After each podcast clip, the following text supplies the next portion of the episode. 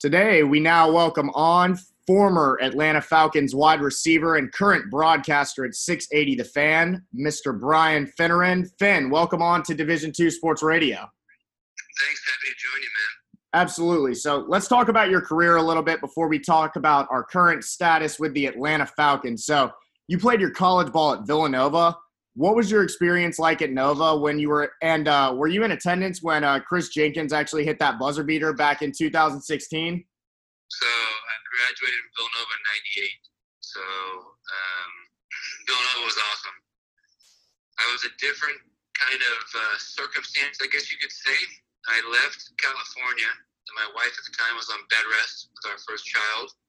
Uh, my girlfriend at the time. We got married my sophomore year at Villanova, and they were so accommodating and so understanding and uh, so helpful with everything that was going on. I got married my sophomore year, and uh, by the time I graduated, we had two young kids, um, kind of donning the field at uh, Villanova. So it was um, it was awesome. Uh, my number one goal when I got there was to try to get an education, uh, graduate, and get a job when I was done. And football kind of took off. So lucky for me. And then the greatest story, and I, what I call at times the greatest sports moment of my life, which is kind of sad because I wasn't even involved in it. After playing 12 years in the NFL, Right. um, I worked, or I got a call during right before the Final Four in 2016, and gosh, it was North Carolina, Villanova, was it Michigan and Oklahoma maybe or something like that, or Oklahoma and somebody. I believe you're on the right track. Yeah. Yeah. And uh, they called and asked if I would do their team stream. So I get to do the Homer broadcast for Villanova. Really. And then like Wes Durham and what was his name? Jay something did it for North Carolina. So and then Oklahoma State was there and uh, we beat Oklahoma State bad and then and then we got to the final game, Villanova versus North Carolina. And by far the most excitable, just excitable, fun, gut wrenching, ecstatic moment of my sports career was sitting courtside with Scott Graham, who was a play-by-play guy, and I was a color guy for the team stream on truTV. And uh, to call that game, Kris Jenkins literally hit the three-pointer to win it, 15 feet in front of where I was sitting. It was Wow. uh, it was spectacular. It really was pretty special. Yeah, that's a uh, that's an all-time moment in sports history for me as well. I remember I was in Washington D.C. actually when I saw Kris Jenkins knock that buzzer beater down, and it was just so back and forth at the end of the game. And um, it's awesome to see, uh, you know, what Coach Wright's done with that program. So um, that's a great story. I appreciate you sharing that with us. But Finn, let's talk about uh, your time in the NFL. I know you played a little bit in Europe. Is that correct? Prior to coming to the NFL. Yeah, yeah, with the Seattle as a uh, undrafted free agent Um, got through training camp, was one of the last cuts. Didn't really, wasn't ready to play. Didn't have the confidence to play. Went home, spent about five months in Southern California with my in-laws, and then jumped on a ship to Orlando for spring tra- for training camp for Barcelona Dragons. And then two weeks later, we're off on a plane and spent four months in Barcelona and played in NFL Europe. And that's when I came back and signed with the Philadelphia Eagles. That didn't work out so good. I dropped the ball in my first game.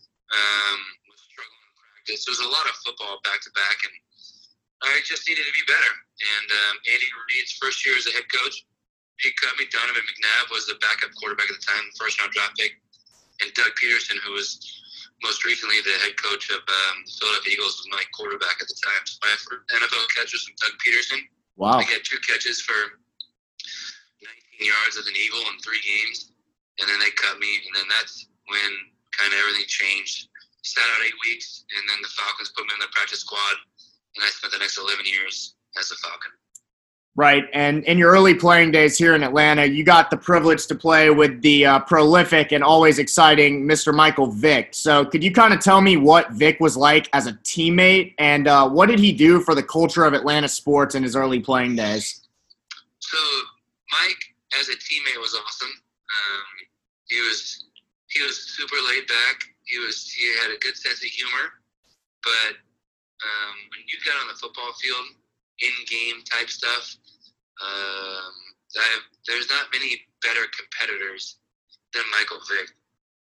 every moment meant so much, and every every opportunity he had to let his body do the things that was, he was capable of doing to help us win games, he did it. I mean, whether it was getting flipped over head over heels, trying to dive into the end zone, or floating over the ground against Carolina way back in like 04 maybe, or whatever it was. Um, scrambling around in Green Bay. Yeah. Uh, to beat them in a, in a postseason game, but the, everything he did, he's such an ultimate competitor. And then when you talk about the culture of Atlanta, it was, um, it was Michael Vick was everything. I mean, he embraced the city. He was what this city was about as far as um, his demographic and the diversity. Um, the athleticism, the all the athletes that come out of Atlanta, the stardom, the firepower, um, and and uh, the celebrityness of, of what he was what he was doing was was probably the best it's ever been. Maybe Deion Sanders when he first got here, yeah, had some of that, but Michael Vick was was everything to this city for sure, right, for good reason. Yeah, absolutely. Uh, it's always cool hearing a former teammate talk about a player like Michael Vick and you know paying him the respect that I think that at this point in time here in Atlanta he does deserve and he receives from the majority of the fan base. Um, you also got the privilege of learning from one of my favorite coaches ever, Dan Reeves. Um, what did you learn from Coach Reeves in your earliest playing days? So Dan was old school, and uh, if you just if you just as a player, you should probably know what your coach is all about. So you Google guys, and this was I was playing for Dan Reeves in '99, 2000, 2001, 2002, and 2003. So there was he was the only coach for me that there was a slight fear factor, and the fear wasn't because he was so such a hard ass. It was more because um, he expected so much out of you, and he didn't want to disappoint him. And he held everybody accountable. Nobody, nobody was different than anybody else, which was great. It's part of the reason we were pretty good uh, for a couple of years. We obviously lost Jamal Anderson to a couple of knee injuries, which really hurt our offense. But Dan Reeves is one of my favorite people in the world, one of my favorite coaches in the world, and um, he just put people in situations to win. Like I think of Dan, we had a play when I was playing for him, like in 2002. We just he just called it. Um, like as the formation is I right. There might be a little motion Z Sadie, and then the play was called Finn Win, which is just a it was a fade route to me, and everybody in, in the offensive huddle knew what we were doing. The cornerback might have been five eight or five ten or something, and you just thought to yourself he didn't stand a chance, and uh, he just used people to the best ability and, and made it happen. Right. And 2002 is probably your best statistical season as a pro. Uh, you started all 16 games for the Dirty Birds, and you led the team in receiving yards and touchdowns. You and Vick built a really special connection. What clicked for you during that 2002 season? It's a great question. I started building confidence in 2000 with Chris Chandler in 2001. Right. I think I had, I think in 2001, I want to say, I think I had 23 catches from Chandler I think I had um, I averaged 21 yards per catch. I had three touchdowns. I was making tackles on special teams. I was protecting our punter and, covering kicks and everything else. And we just did really little successes like that. You know, having catches, scoring touchdowns, making tackles. I was starting to feel a confidence in myself, which I which I lost for a while in Seattle and Philadelphia and places you get cut and fired. People tell you you're not good enough. So I just started building that confidence. I had great coaches around me. Uh, Joe DeCamillis was our special teams coordinator under Dan Reeves, and he really taught me how to play and and and uh, how I was going to play special teams and would get me on the football field more, which is so right. I mean, a lot of people don't understand that now. If you're a second, third, fourth receiver, second tight end, third or fourth linebacker, third safety, the only way you get on the football field is get on special teams. And then you start impressing people on special teams, and then you get in the real action of defense or, or on offense. So, um, good people around me, started building some confidence, and, and then started getting rolling. Right. And, you know, you talk about how you kind of got your start on special teams, even though you were catching balls from Chris Chandler for a little while there. Um, you know, what advice would you give some of these undrafted free agents that are coming in that were drafted this past weekend, specifically here in Atlanta? We brought in, I believe, 19 free agents uh, that were undrafted. Uh, do you have any advice, or you know, how would you kind of try to mentor one of those players, or what could you tell them about coming into the league? So I was I was those guys. So I'm, I'm exactly the person to talk to them, and they're there for a reason. I'd say to all 19 of them, you're here for a reason. Right. Like we're, not gonna waste we're not gonna waste your time and um, do something different. You're the guys we we scouted. We scouted you. We want you here. Now show us you can play. And um, and you got to take advantage of your opportunities. I mean, some guys, to be honest with you, just aren't good enough to play, and and that's a fact. Other guys are struggle in certain areas, but with their work ethic and performance on the field, you can stick around. So when you get an opportunity to do anything in practice, do it 100%. You catch a touchdown. If you catch a slant route for 15 yards, take it an extra 30. If you catch a deep dig um, for a 20 yard reception, you know, let somebody bounce off of you and, and tuck that football and go another 40 yards. And then if you hit the sideline, catch a quick out route, put your foot in the ground get upfield. Don't just run out of bounds. There's so many different things guys can do to impress coaches on the football field and show them they're smart football players and they're capable football players. So it's just a matter. It just takes one. And special teams is where it starts for those 19 guys that got uh, were undrafted free agents. But there's always a diamond in the rough um, that can come up and, and just has a little something to impress the coaching staff. It's tough to make it from the, for those guys. I mean, you just had nine draft picks so there's not that many spots on a football team. 53 and 45 playing a game, and uh, you just gotta impress people keep working hard and show them you're willing to do anything and everything. Like, and know your and know your position, know the offense, know the defense. Like I was able to play as long as I did because I knew the X receiver, I knew the Y receiver, I knew the Z receiver, I knew how to play in the slot, I knew all the motions. Shoot, if I had to, I could line up in the backfield or line up as a tight end if I had to, which I did in my career because you understand the offense and know what's going on. So understand the offense as a whole. Focus on your craft, but know every position you possibly possibly can play. Right, and I think that's you know very very great advice to give some of these young guys that are coming in and very well could be competing for some roster spots with some of these veterans on the team that are still under contract that the team may look to uh, save a little money on and maybe not pay here soon. Um, you know, with the salary cap being the way that it is, it is a debacle. Um, I do want to kind of talk talk about uh, something that's kind of uh, a little bit fun for me. So during the early days of quarantine, ESPN hosted an NFL players Madden tournament, and the game is incredibly popular, specifically with our fans. So, Finn, I'm sure you uh, you probably still hear this constantly, but you were an absolute monster in Madden back in the day. I believe that the game may have uh, mistakenly listed you as six seven or six eight, if I recall. Um, every ball that came your way during the game, you were mossing defensive backs. So I'm curious, did you ever play Madden during your time in the league? And if not, did you uh, play your post career maybe with your kids or with any of your former teammates? It's so funny. Um, so there's an all Madden legend team. And on the offensive side of the ball, there's three receivers, there's two starters and a backup.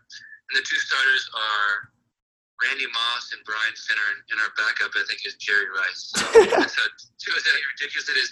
But everybody in the world, not just America, but in the world, because you could play online, um, wanted to be the Atlanta Falcons because of Michael Vick. And there's no, there's no denying that. He was so popular and such a force in Madden and on the regular football field that everybody wanted to be the Falcons. So whenever that started happening, I was the guy that had the 56 catches and six touchdowns and two two point conversions and was running around and had like five fade routes for touchdowns. So my jumping jump rating went up to like 99. My speed went to like 90. Catch catching ability went to like 99. And before you knew it, I think I had like a 98 overall rating.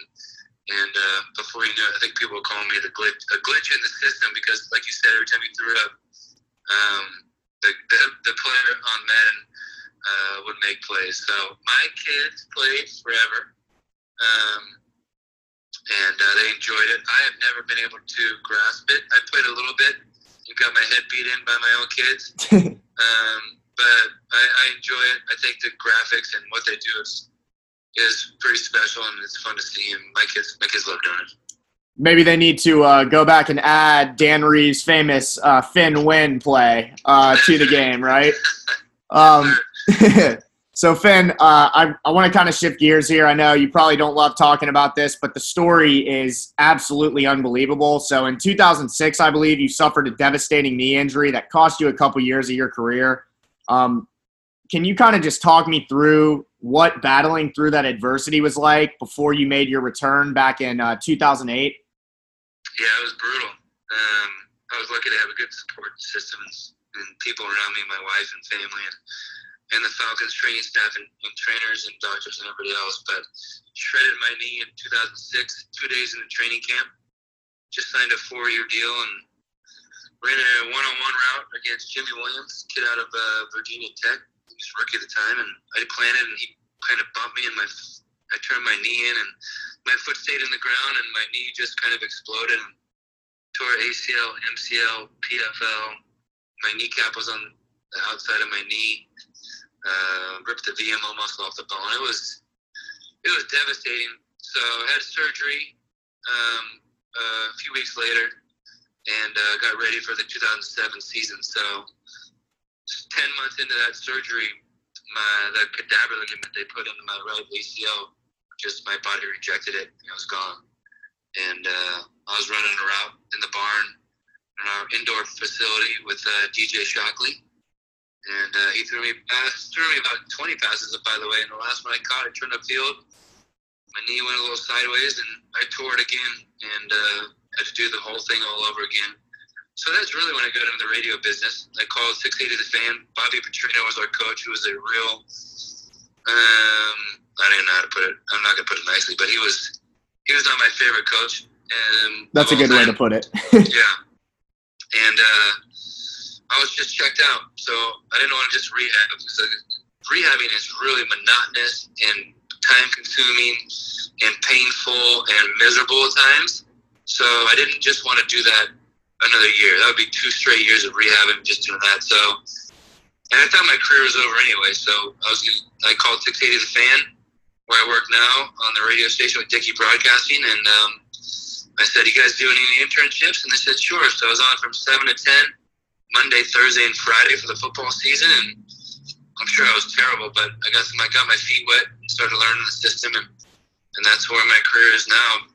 10 years after retiring from football, 10 years in radio. It's crazy. Yeah, definitely. You know, and it's it's wild though because you did fight your way back. Of course, uh, I'll talk about that here in a minute. But I do want to ask, uh, you know, was it kind of difficult and a little bit mentally defeating? You mentioned Bobby Petrino, who I I absolutely despise mentioning on this program uh, as a Falcons fan. But we spoke with Ovie Mughelli, a friend of the show, and I know a friend of yours as well, former teammate.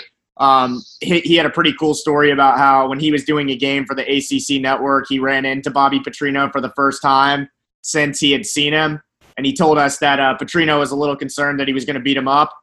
Um, but uh, so with everything that happened with Michael Vick and then Petrino leaving on short notice and leaving with simply just, you know, giving the team a note and then, you know, parting ways on his motorcycle out of town – um, did everything that was going on with the team make you even more motivated to get back on the field? Um, it's a good question. You wanted you wanted the Falcons to be good again for sure. I mean, that's a team I've been with the time for eight years, and um, we got had some bad years, but nothing quite that bad. So yeah, I think so, and I think that showed because at the end of that 2007 season, we fired everybody. I mean, everybody. And obviously, Vick was in prison, and, and Matt Ryan gets gets drafted, and we have a new GM and a new head coach and a new offensive coordinator. And here I am sitting there, right? I've got two years of not playing football. I got a bad knee.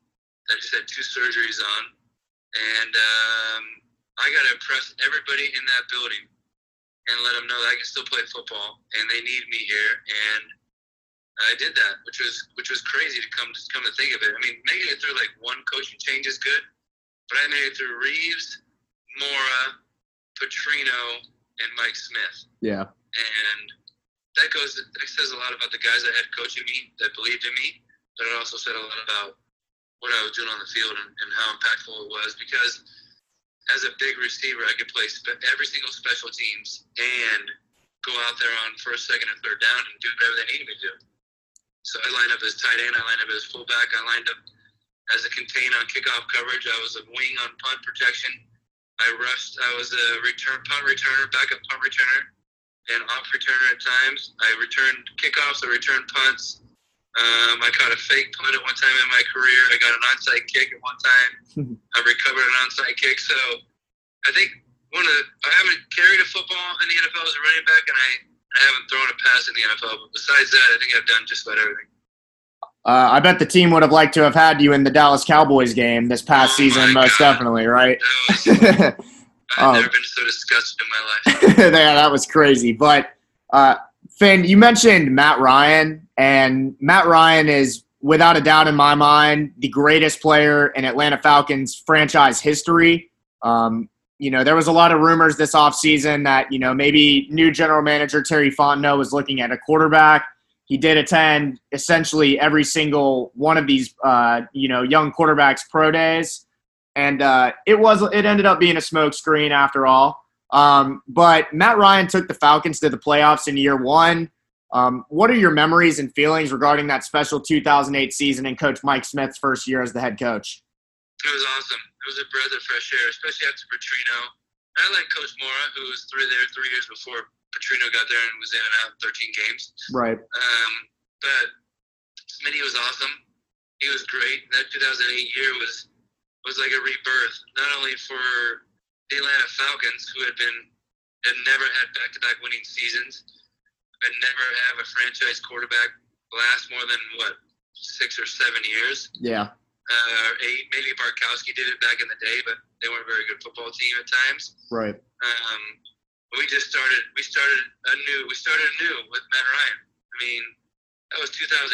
That guy's been in the league for 13 years now, going on 14, and uh, he's been a stalwart and by far, like you said, the best Atlanta Falcon in the history of the franchise. Um, 2008 was awesome.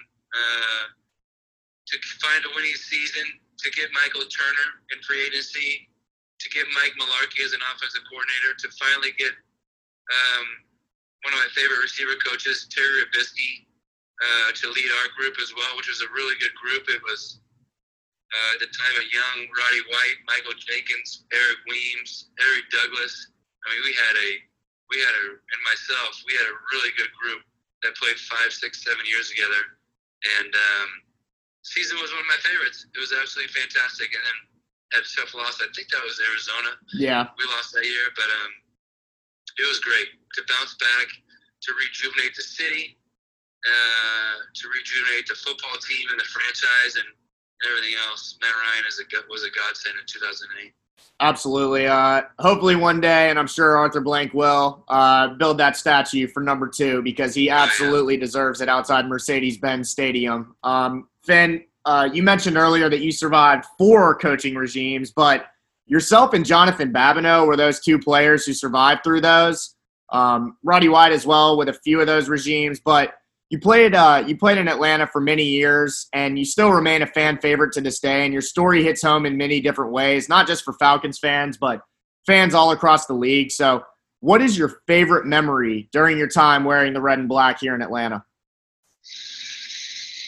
That's a good question. Um, I guess personally, my first touchdown was pretty cool. I had, I was never, I could never celebrate. I think I scored 35 touchdowns in college, and uh, you really could never, you know, do anything, dance or spike the ball or whatever else. So um, it was a cool play. Um, it was the San Francisco 49ers. We were in the Georgia Dome. Chris Chandler was the quarterback. I think it was 01, if I'm not mistaken maybe 2000. And um, they were bringing an all-out blitz. I mean, everybody was at, within eight yards of the line of scrimmage. We could just tell the way they had to pin in their ears back. They were coming after us. After us, and Chandler looked over at me from, and I was off to the left in a in a X position as a split end, and uh, he gave me a little signal. He picked. He took his hands out from under center, and he grabbed his ring finger on his left hand. And I thought to myself, all right, I think he says that he wants me to run a hitch because he's hitched. You're married, you're hitched. Yeah. Uh, I ran an eight yard hitch, he threw the ball high and outside. The corner took a bad angle, and I raced down the sideline 47 yards for my first touchdown in my NFL career, and continued down the goal, down the uh, kind of the back end line, and dunked the ball on the goalpost, and and uh, it was just it was like three minutes left in the fourth quarter as well. So it was just a it was an awesome moment to catch a ball like that on a uh, an adjusted route, sprint past everybody, and then go and be able to celebrate and dunk on the goalpost. One of my favorite moments. And then there's a few iconic deals like catching a touchdown in um, in Green Bay was pretty sweet. Uh, I had a diving slant route I caught from Chandler as well. Um, playing up there in the um, in the snow with Vick when we won the, when we won uh, the playoff game was awesome. So there's little moments here and there, but personally, I guess that first touchdown was pretty special. Uh, I'm surprised that uh, when you were commentating the game uh, there in uh, you know the national championship, Jay Wright didn't ask you to uh, come in after seeing that dunk uh, with the six five frame, of course. So, Finn, you mentioned earlier you did make the move to the broadcast game, and you've done an outstanding job. Uh, you know, back with uh, the great Sandra Golden, and then of course now with uh, Johnny Michaels, who I absolutely love. I followed him back uh, during uh, his days with 92.9 as well. When the Falcons went to the Super Bowl, he was outstanding. Um, what has your time been like working at 680 The Fan with Dickey Broadcasting, and uh, what's your favorite interview that you have done so far? Oh man, it's a good question. Gosh almighty, I don't know if I have the favorite interview answer just yet, but I'll I'll think about it. um, I was so raw and inexperienced because I didn't take communications. I was super shy in high school and most of my time, probably the first two or three years in college. So I wasn't really ready to have to enunciate and speak and and uh, pronounce names right and do everything else. So not that I was a dummy, but I just I just didn't know what I was doing. So um, I had so many people at 680 The Fan where I've been for. I actually had a stint. So it started in 2003. I did a one-hour show every Tuesday with Perry Laurentino and Max Al. Uh, it was one o'clock on Tuesdays. Our day off. It was at a Pontiac Buick GMC Hummer dealership off Car Parkway. Got a free Hummer to drive around for the, for the year, so that was a win. And then obviously hurt my knee in 06. Called them in 07. I hurt it again. Did uh, the internship. Played three more years, like you like you've said, from 2008 2010 with Matt Ryan and a bunch of guys, and and then in 2010 I was just I retired after that season. We lost to Green Bay in the postseason in 2011. I retired, and uh, my wife and kids got tired of me being home, so I got a couple jobs. One of them was the radio. We were on from 10 to what were we on 9 to noon every day. Um, so guys that worked with Christopher Rude, who was super helpful. Um, Perry Laurentino, like I said, John Kincaid was awesome. Buck Belue has been there forever with me. And then Steak Shapiro was awesome. Sandra Golden, who you mentioned. Ray Mariner, for God's sakes, who was a top 40 guy who joined us mm-hmm. early in my career, trying to figure out what the hell we were doing.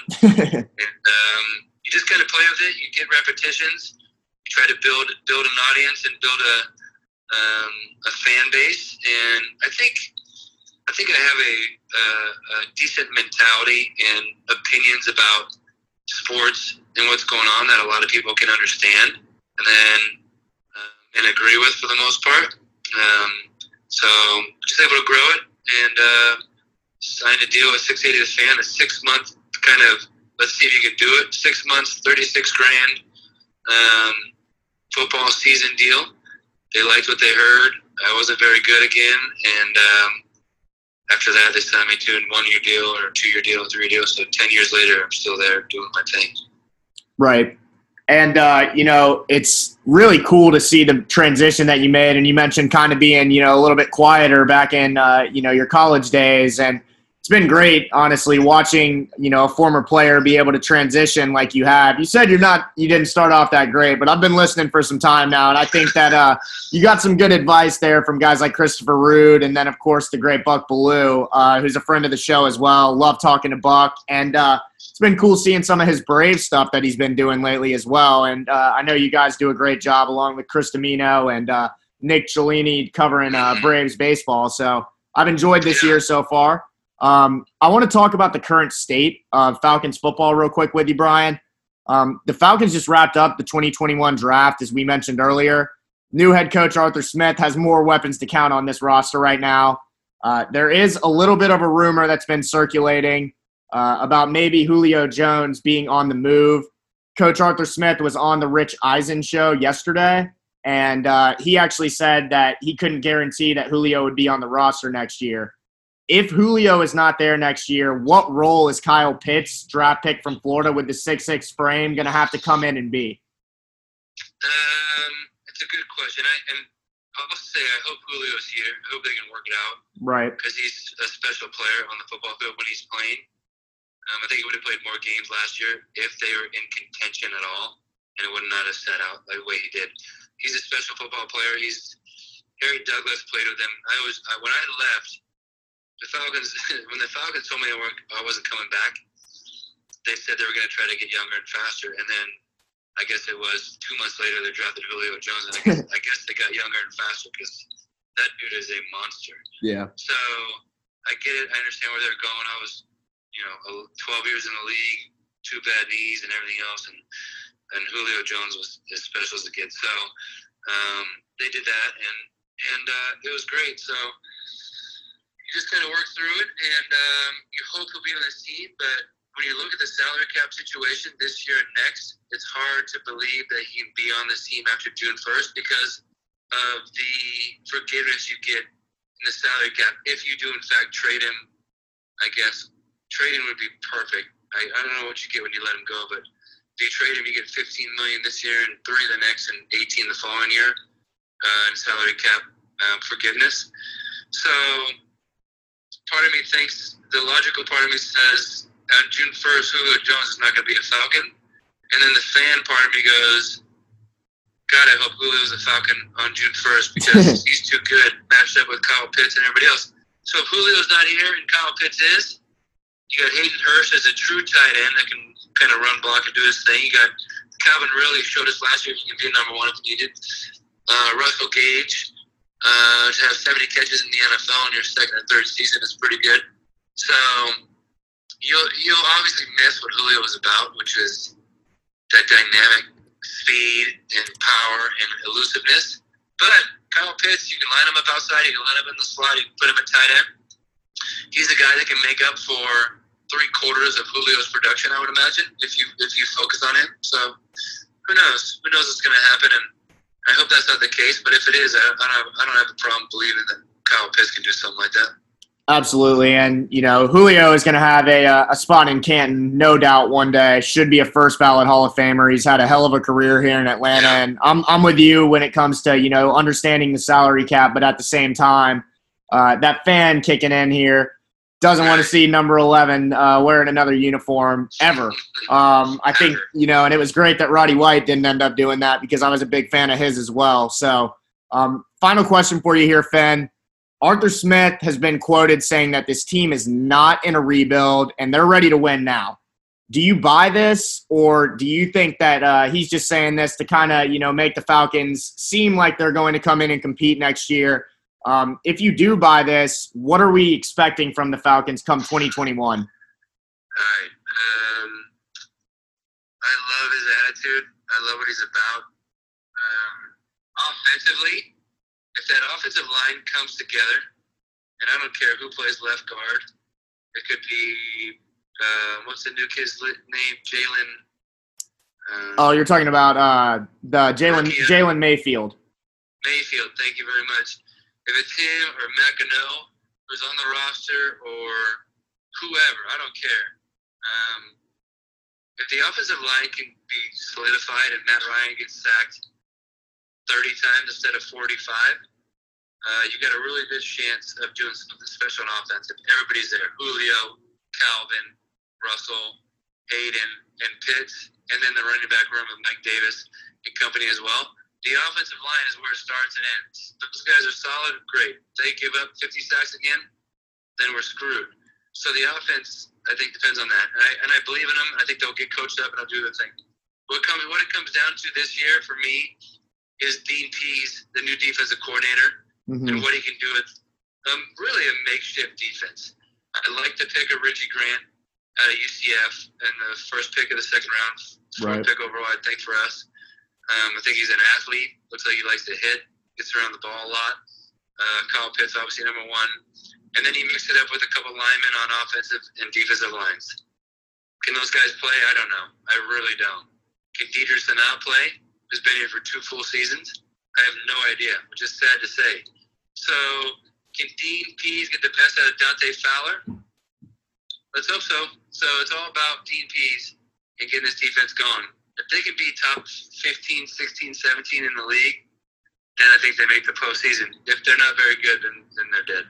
Yeah, I hear you there, and it'll be nice to kind of you know see if we you know if we do have Julio out there this year, um, you know what this offense can really do because I think you know I'm with you. They can be special. Um, and Dean Pees comes in with a little bit of a Super Bowl background, of course, learning from a guy like Bill Belichick. He's going to bring that mentality, and there's a reason that he was willing to unretire and come join his boy Arthur Smith here in Atlanta. Um, and that's something you got to commend him for. So um, I'm excited to see the season. I'm excited to listen to 680 The Fan and be able to kind of take in some more of your insight this year. Um, but Brian, that's going to wrap it up uh, for me here at Division Two Sports. Um, great stuff as always. I appreciate everything you did for Falcons football. The way you fought back following the injury is still remarkable to this day. Um, I just want to thank you again for taking some time to talk some football with me. And uh, as always, man, rise up. Yeah, no doubt, rise up. listen, if uh, you want to check me out, I'm on Instagram and Twitter at, at BFin86. And if I want to see D2 Sports somewhere, where can I go listen to it and see what's up? We are on Spotify and also the Apple Podcast app, and we will have this episode out hopefully here by Saturday morning. Uh, and uh, like I said, man, we appreciate the support. It was a great conversation, and uh, you know, hopefully one day we can get like you and be uh, behind the mic truly. All right, sounds good. If you see my kid Keenan Finner down there in Milledgeville anywhere, he's at Georgia, Georgia College. He'll be a sophomore next year. Awesome. Make sure you buy him a beer. Take care of him. Yeah, absolutely. I'll uh, I'll try to buy him a beer at some point. I promise you that. but uh, Brian, appreciate it, man. Uh, God bless, and again, rise up. Great stuff there from former Atlanta Falcons wide receiver Brian Finneran. Finn shared some really good insight, guys, on uh, a lot of different stuff, but particularly I like what he said there at the end about the Atlanta Falcons offense. Uh, this team's going to be fun to watch, regardless of you know what we see on the defensive side of the ball this year. He did make light of Dean Pees coming in and becoming the defensive coordinator, so I'm really excited to watch this team this year. I love what we did in the draft. Terry Fontenot has blown me out of the water after what I saw him do last weekend, and uh, like he said, this is going to be exciting. So uh, I'm looking forward to it. But with that being said, guys, I want to go ahead and transition over to our other interview of episode 13 with Atlanta Falcons former second round pick, former member of the New Orleans Saints, and also former member of the Oakland Raiders. The former 37th pick in the NFL draft, Mr. Curtis Lofton, who is now spending his time in Oklahoma on the golf course primarily, uh, we're going to go ahead and play that interview now. Hope you guys enjoy. Ladies and gentlemen, this is the main event of the evening.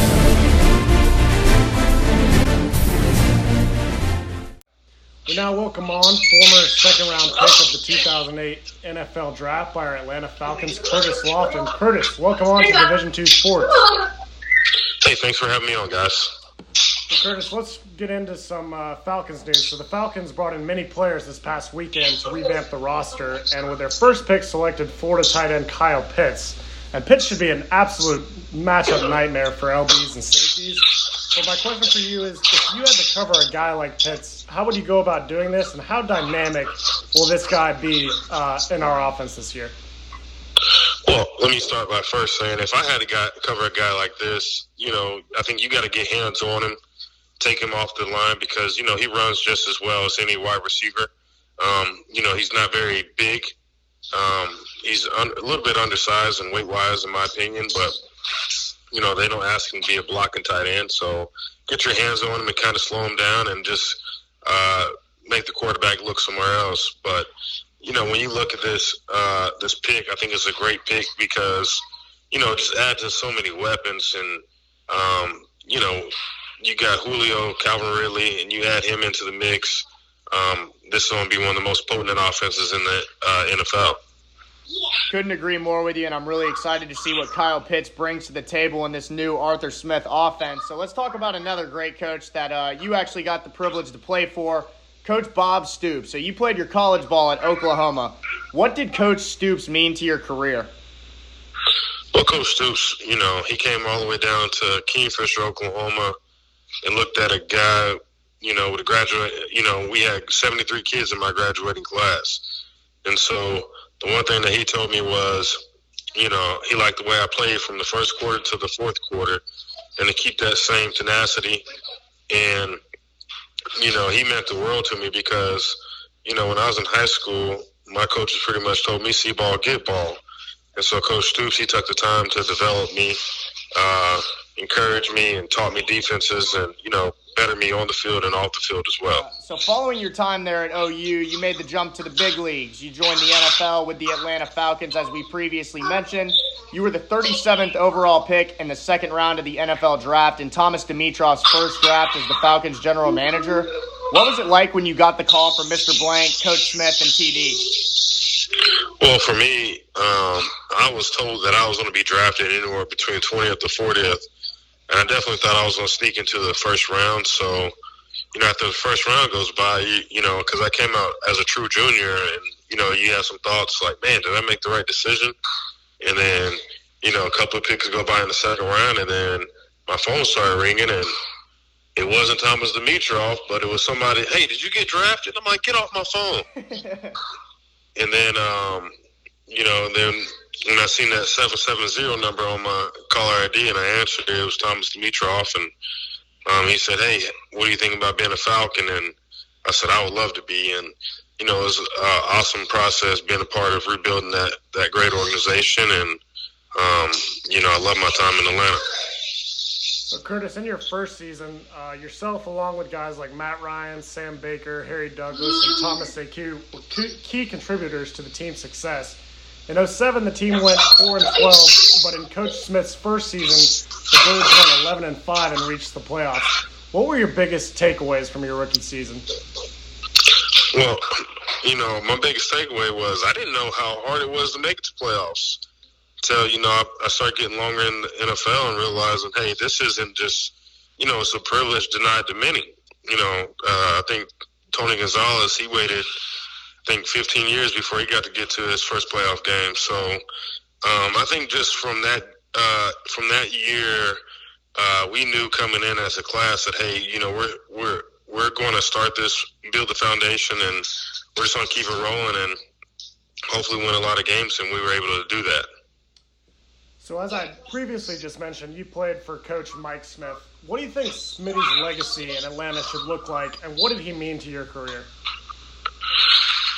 Um, I mean, legacy is always in the eyes of the beholder.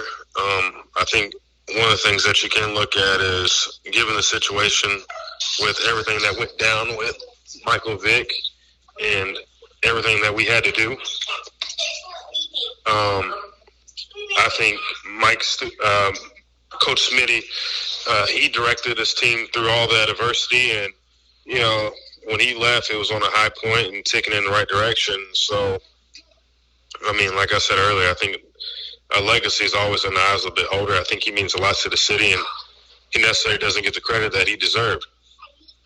I couldn't agree more with you. Mike Smith really came in and you know revamped that defense that um, in 2007 was really struggling. And you know you guys came in, DeCoud and yourself specifically, and then followed up a few years later with guys like Weatherspoon and uh, they brought in Mike Peterson, of course. They made a lot of great moves and acquisitions to really make you guys a much better defense, and I'm sure that was great for your career. But I want to talk about one of your counterparts in your 2008 draft class. So, Matt Ryan has been a staple of Atlanta sports since he entered the league.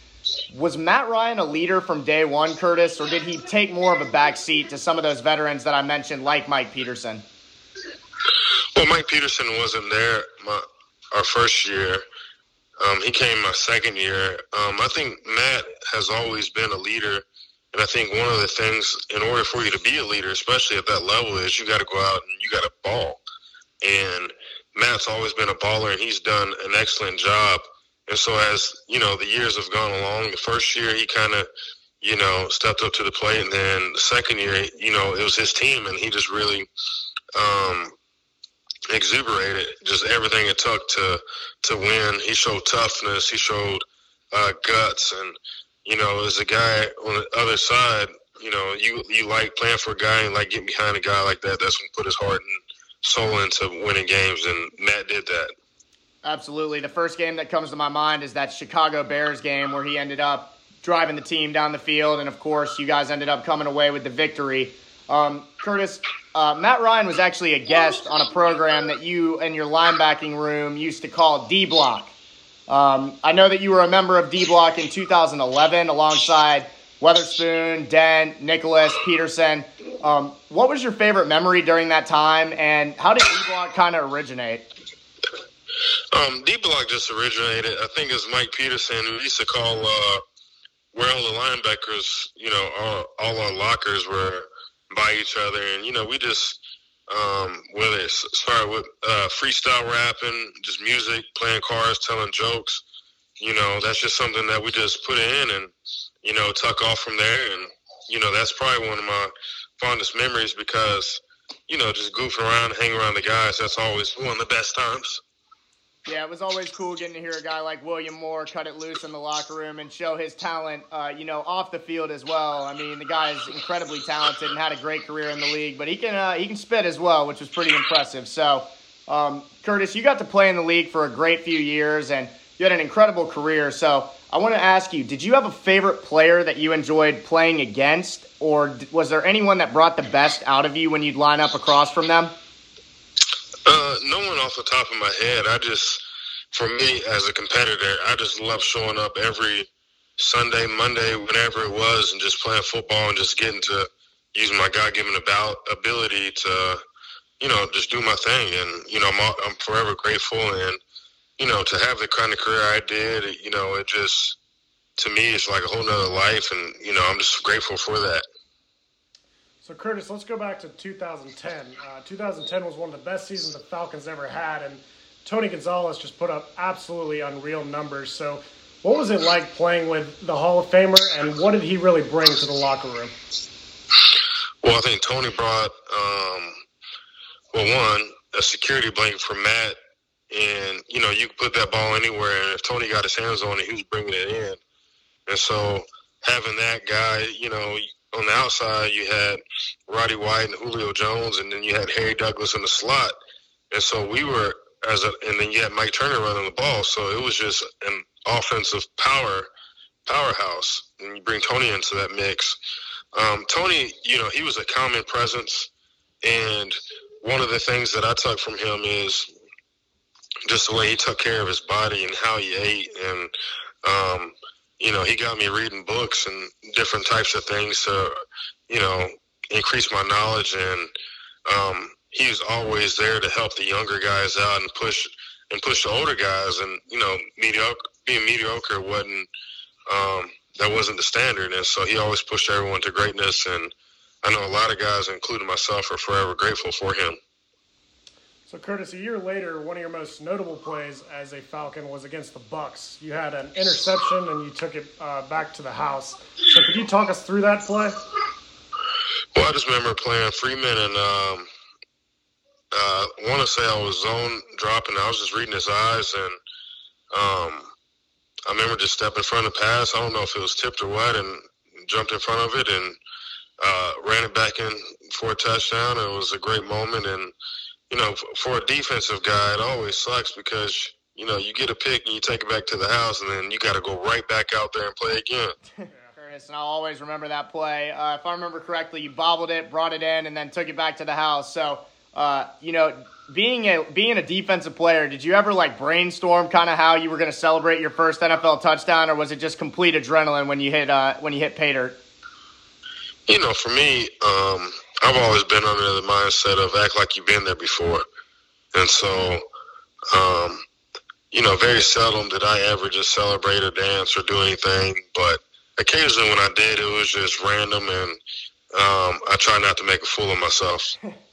Yeah, I hear you on that, man. So, Curtis, year in and year out, it seemed like you were a 100 tackle a season caliber player. Um, what was it like being the anchor of NFL defenses, obviously here in Atlanta, and then your time in New Orleans, and then, of course, Oakland as well for that one season? Well, for me, you know, it was always, you know, they brought me in to stop the run and um, and get after the quarterback, and so I always just tried to maximize and give, you know, the team what they paid for, and um, you know, I think it just says a lot about you know who I am as a person because I never miss a game my entire career, and you know I've had 13 surgeries, so pushing through all those types of things and you know still being able to get tackles and make plays, you know I'm I'm I'm you know it's unspeakable, and I'm forever grateful for the things I've done in the NFL. Right. And we were grateful to have you as our linebacker for so many seasons, man. It was a real privilege, of course. Um, so, following your time here with the Dirty Birds, of course, you did make the move to our arch rival, the New Orleans Saints. We're going to let it slide, but what was your time like playing for Coach Payton? And then the second part of that question is what role did our new GM, Terry Fontenot, play in getting you to New Orleans? And uh, what was your experience like working with the new Falcons GM? Um, you know, the thing that. Uh, going to the Saints, and you know, you're always curious, you know, being arch enemies, and you know what made them so good, especially Drew Brees, and you know the thing that I just always take about Drew is Drew. You know, people always say the first in, the last to leave. That's that that's Drew. But then on top of that, just his mental outlook at the every single snap we took, it was a game rep for him, and so being able to apply some of that to my game and you know, trying to take it to the next level. And, and then on top of all that, you had Coach Payton, who is, you know, probably one of the most competitive people I've ever been around. And, you know, the atmosphere is, hey, you know, we win games and, you know, hey, let's get, let's get this ball rolling. You can't have an off day. And, uh, you know, that's, I love being in New Orleans as well. Right. And, uh, you know, you did make the move over there, and uh, it seemed like they embraced you as a fan base as well, which I, will I'll give them credit for that, you know, loving one of our own. So um, the second part of that question was what role did new Falcons general manager Terry Fontenot play in getting you to New Orleans? Did you guys have any sort of interaction? And what was your experience like working with the new Falcons GM?